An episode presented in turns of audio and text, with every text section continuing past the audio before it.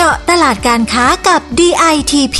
พอดแคสต์ดีๆ ที่จะช่วยเจาะลึกข้อมูลการค้า เพื่อสร้างความสำเร็จให้กับธุรกิจของคุณ จัดโดยสำนักพัฒนาตลาดและธุรกิจไทยในต่างประเทศ 2 กรมส่งเสริมการค้าระหว่างประเทศกระทรวงพาณิชย์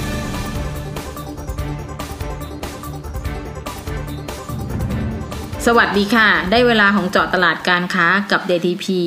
EP นี้นะคะพบกับดิฉันประภาบุรณสิริหัวหน้ากลุ่มงานแผนและอำนวยการสพต2นะคะ ประเด็นที่เราจะพูดคุยกับสคตในต่างประเทศวันนี้น่าสนใจมาก ๆ เลยค่ะ เพราะเป็นเรื่องราวของความมั่นคงทางอาหารหรือ Food Security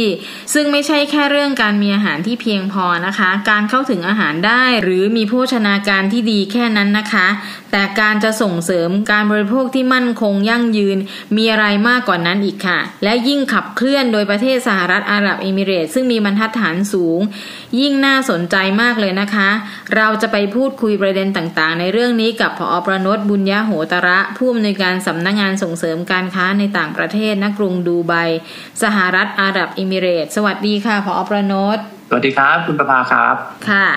ทาง UAE นะคะเขาให้ความสำคัญกับเรื่องของ Food Security มากน้อยแค่ไหนคะพออยากจะให้ช่วยอธิบายให้ฟังอะค่ะ ครับขอบคุณครับอย่างที่เราทราบนะครับ ประเทศในกลุ่มเศรษฐกิจอาอาหรับเนี่ยเขาก็เป็นประเทศของคนมีเงินนะครับค้าขายน้ำมัน แต่เขามีพื้นที่ที่ปลูกเพาะปลูกได้เนี่ยน้อยมากนะครับ น้อยกว่า 10%สำหรับ UAE เนี่ยนะครับ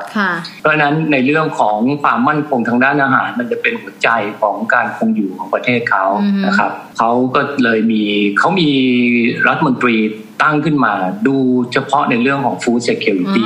นะครับ แล้วก็มีคณะกรรมการใหญ่ มีท่านนายกนั่งเป็นประธาน แล้วก็ก็มีมีกลยุทธ์สี่ห้ากลยุทธ์ที่วันนี้จะคุยให้ท่านผู้ฟังได้รับทราบนะครับสิ่งที่น่าสนใจก็คือว่าในขณะนี้เนี่ยความที่เขามีความมุ่งมั่นที่จะเป็นประเทศที่มีความมั่นคงทางด้านอาหารมากเนี่ย เวลาเราพูดถึงความมั่นคงทางด้านอาหารเนี่ย นะครับ ต้องพูดถึง global food security index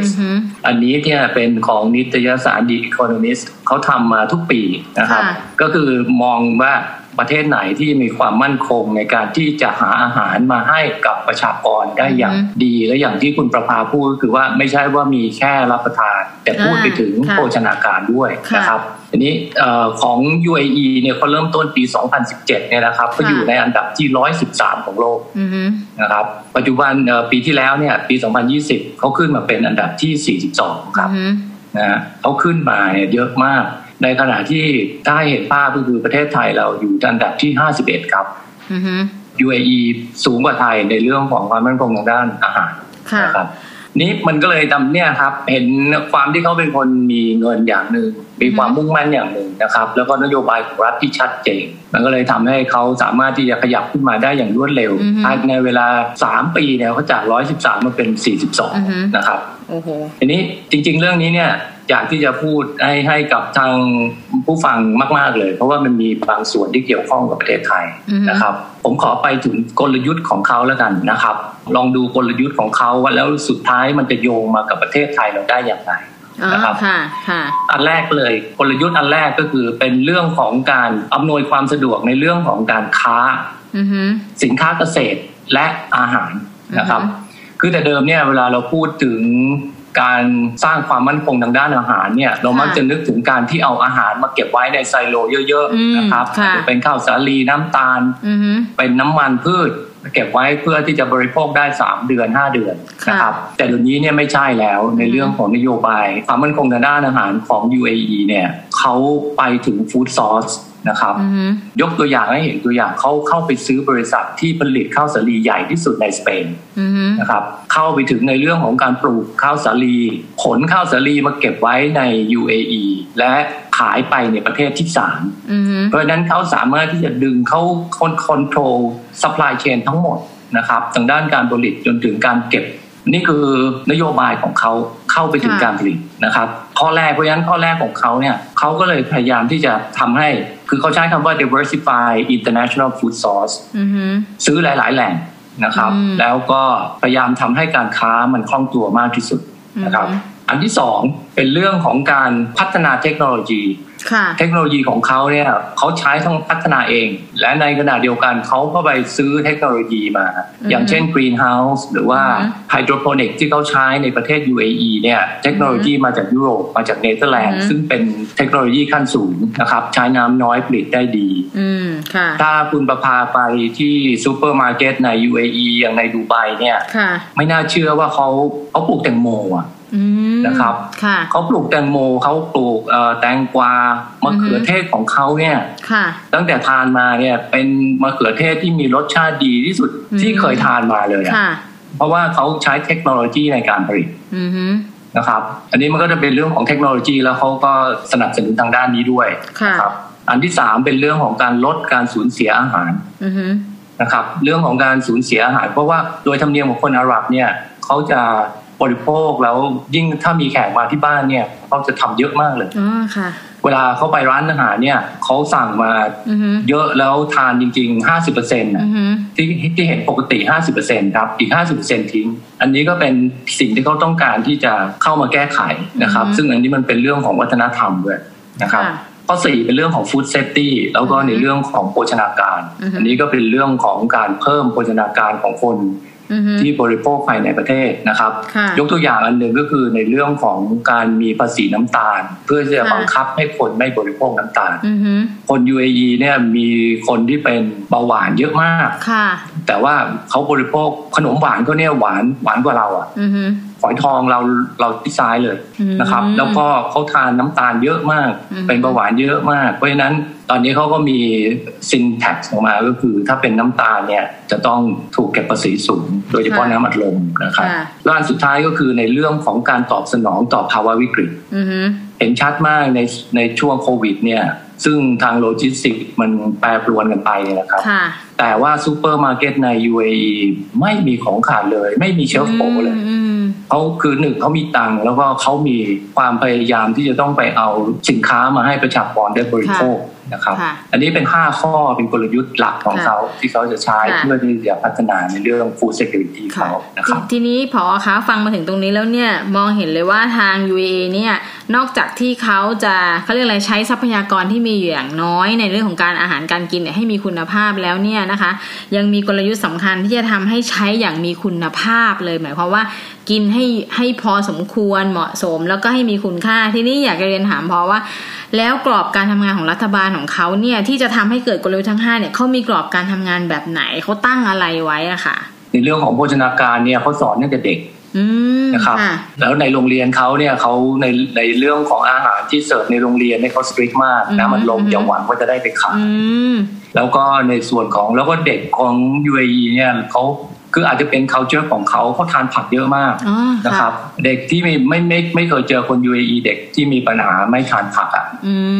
แล้วก็เขาให้ความรู้ตั้งแต่เด็กในขณะเดียวกันอย่างที่บอกนะครับ ในเรื่อง nutrition เนี่ยอะไรที่เป็นภัยแต่คนชอบอย่างเช่นน้ำตาลเนี่ยเขาใช้ภาษีเลยถ้าคุณจะทานคุณต้องจ่ายเยอะเลยอะก็คือซัฟเฟอร์อะถ้าจะทานนะครับ แล้วก็ส่งเสริมในเรื่องของการออกกำลังกาย อันนี้เนี่ยเป็นเรื่องมี sport day เลย เป็นเรื่องเป็นราวนะครับ เพื่อจะให้ประชากรเขาได้มีสุขภาพดีมีชีวิตยืนยาวครับฟังดูแล้วเนี่ยตั้งแต่เด็กๆนี่ก็จะรู้สึกว่าอะไรดูแลตัวเองไม่ได้ดีกินอาหารที่มีประโยชน์นะคะ ทีนี้ผอ.คะแล้วไอ้กลยุทธ์สร้างความมั่นคงทางอาหารเนี่ยประเภทของอาหารเนี่ยมันมีอะไรบ้างกลุ่มไหนที่ UAE ให้ความสำคัญบ้างอะคะครับในเรื่องความมั่นคงทางอาหารเนี่ยเขาก็ยอมรับเองว่ามันจะมีสินค้าอยู่ 3 4 รายการที่เขาไม่สามารถที่จะปลูกผลิตเองได้ในประเทศนะครับหนึ่งก็คือในเรื่องของธัญพืชอ่าค่ะเกรนเนี่ยเขาเขาสาลีเนี่ยเขาทานบริโภคเยอะข้าวเนี่ยถึงแม้ว่าจะมีข่าวเนี่ยคุณประภาเคยได้ยินไหมครับ ที่บอกว่า UAE พยายามจะปลูกข้าวในทะเลทราย ใช้เทคโนโลยีจีนอะไรอะแต่ว่าสุดท้ายแล้วคอสมันก็ไป มันไม่ได้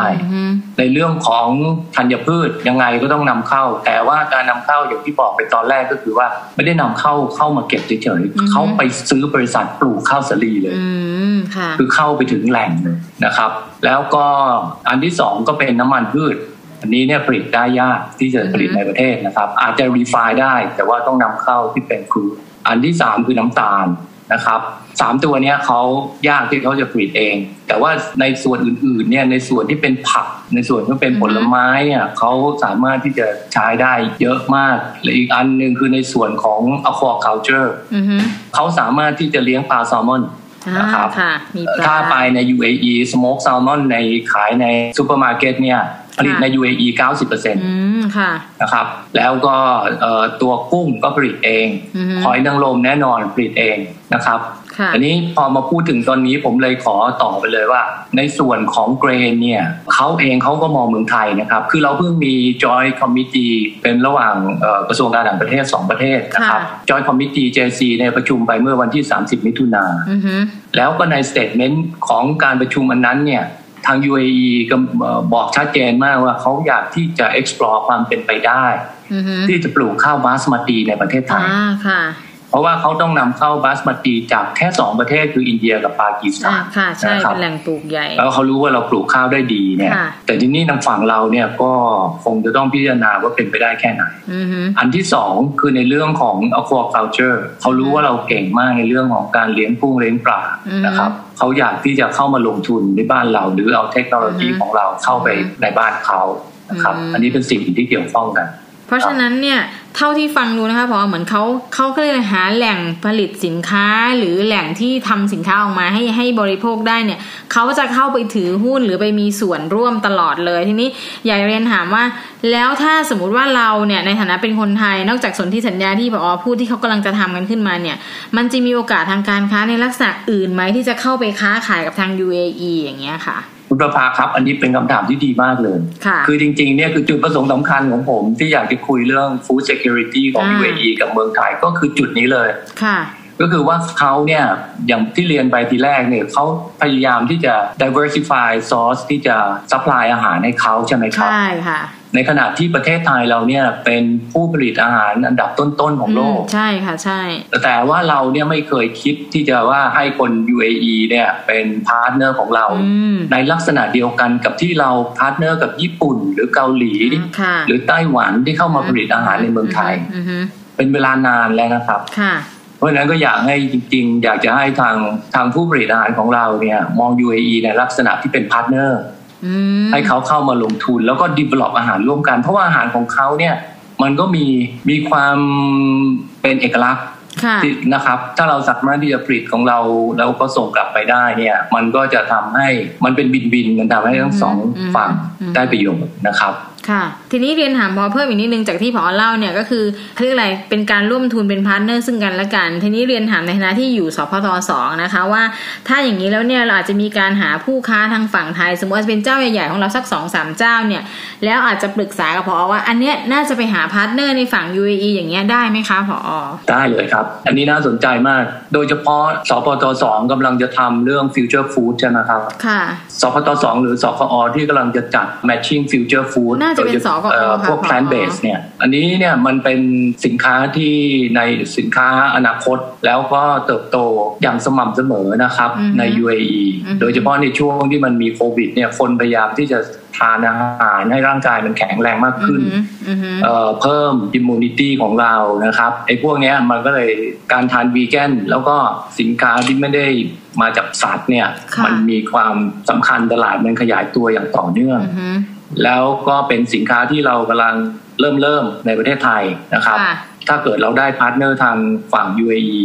เข้ามาเนี่ยมันน่าจะเป็นประโยชน์มากๆ ของสำหรับทั้งสองประเทศนะครับค่ะทีนี้ถามผอ.อีกนิดนึงนะคะว่านอกจากพวก plant based แล้วเนี่ยสินค้าประเภทอื่นสมมติเรามีข้าวมีถั่วมีอะไรเงี้ยอันเนี้ยสามารถจะไปทำการค้าเป็น partner กับทาง UAE ได้ไหมคะอย่างที่เรียนเลยสำหรับข้าวเนี่ยเขาอยากจะเป็น partner ในด้านการผลิตกับเรา แต่ว่าเขาต้องการบาสมาตีอ๋อคือระบุประเภทซึ่ไปงเลย basmati ถูกไหมคะ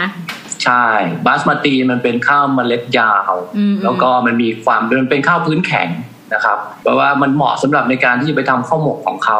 ใช่อันเนี้ยเขาเขาอยากมากที่จะมาร่วมกับเรานะครับ แต่พอแต่ทีนี้ความพร้อมแล้วก็ความเหมาะสมสำหรับบ้านเราที่จะเอาข้าวลักษณะอื่นเข้ามา มันก็ต้องดูว่าเดี๋ยวมันไปปลอมปนกับข้าวเราอ่าจะทำให้ใช่พันอาจธุ์จะข้าวเราทำให้เสียพัหนรือเปล่าธุ์เสียเป็นต่างไปได้ค่ะ ทีนี้ผอ.มาถึงตรงนี้แล้วเนี่ยฟังดูแล้วมีโอกาสจะถึงตอนสุดท้ายแล้วอยากให้ผอ.ลองแนะนำก่อนว่า ผู้ประกอบการไทยเนี่ยประเภทไหนลักษณะสินค้าไหนเนี่ยที่คิดว่าน่าจะมีโอกาสเข้าไปใน UAE รวมทั้งการจะหา partner หรือแม้กระทั่งไม่หา partner แต่คิดว่าน่าจะเจาะเข้าไปขายได้กลุ่มไหนน่าจะมีโอกาสครับผอ.ๆตอนนี้เนี่ยทางทางสำนักงานที่ดูไบเราอยากจะเน้นในเรื่องของ future food ซึ่งอ่าประเทศไทยเราโดดเด่นหลาย ๆ ตัวนะครับอือฮึ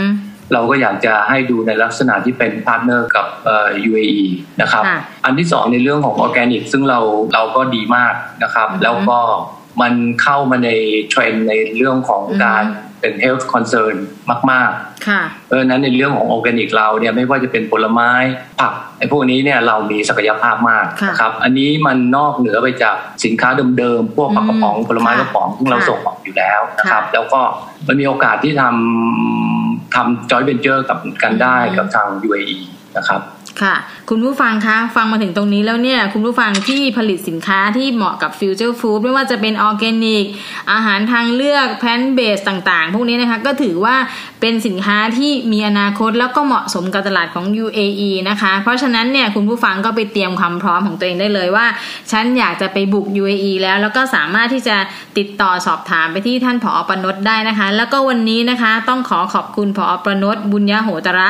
ผู้อำนวยการสำนักงงานส่งเสริมการค้าในต่างประเทศนะกรุงดูไบสหรัฐอาหรับเอมิเรตส์อย่างมากนะคะ ที่มาให้ข้อมูลที่น่าสนใจ แล้วก็แนะนำอนาคตของสินค้า future food ที่เมืองไทยน่าจะไปลงทุนเป็น partner กับ UAE ซึ่งดิฉันมองว่าการเป็น partner เนี่ยมันยิ่งใหญ่กว่าการแค่ส่งสินค้าไปขายให้เขา เพราะมันจะทำให้เกิดการเอ่อหมุนเวียนของเงินทุน การขายสินค้าได้ในปริมาณที่มากนะคะ ต้องขอขอบคุณจริง ๆ เลยนะคะด้วยความยินดีครับ คุณประภาครับ ค่ะ แล้วถ้าคุณผู้ฟังนะคะ อยากติดตามข่าวสารจาก UAE เพิ่มเติมนะคะ ก็สามารถเข้าไปที่เว็บไซต์ datp.go.th หรือว่าสอบถามไปที่สายด่วน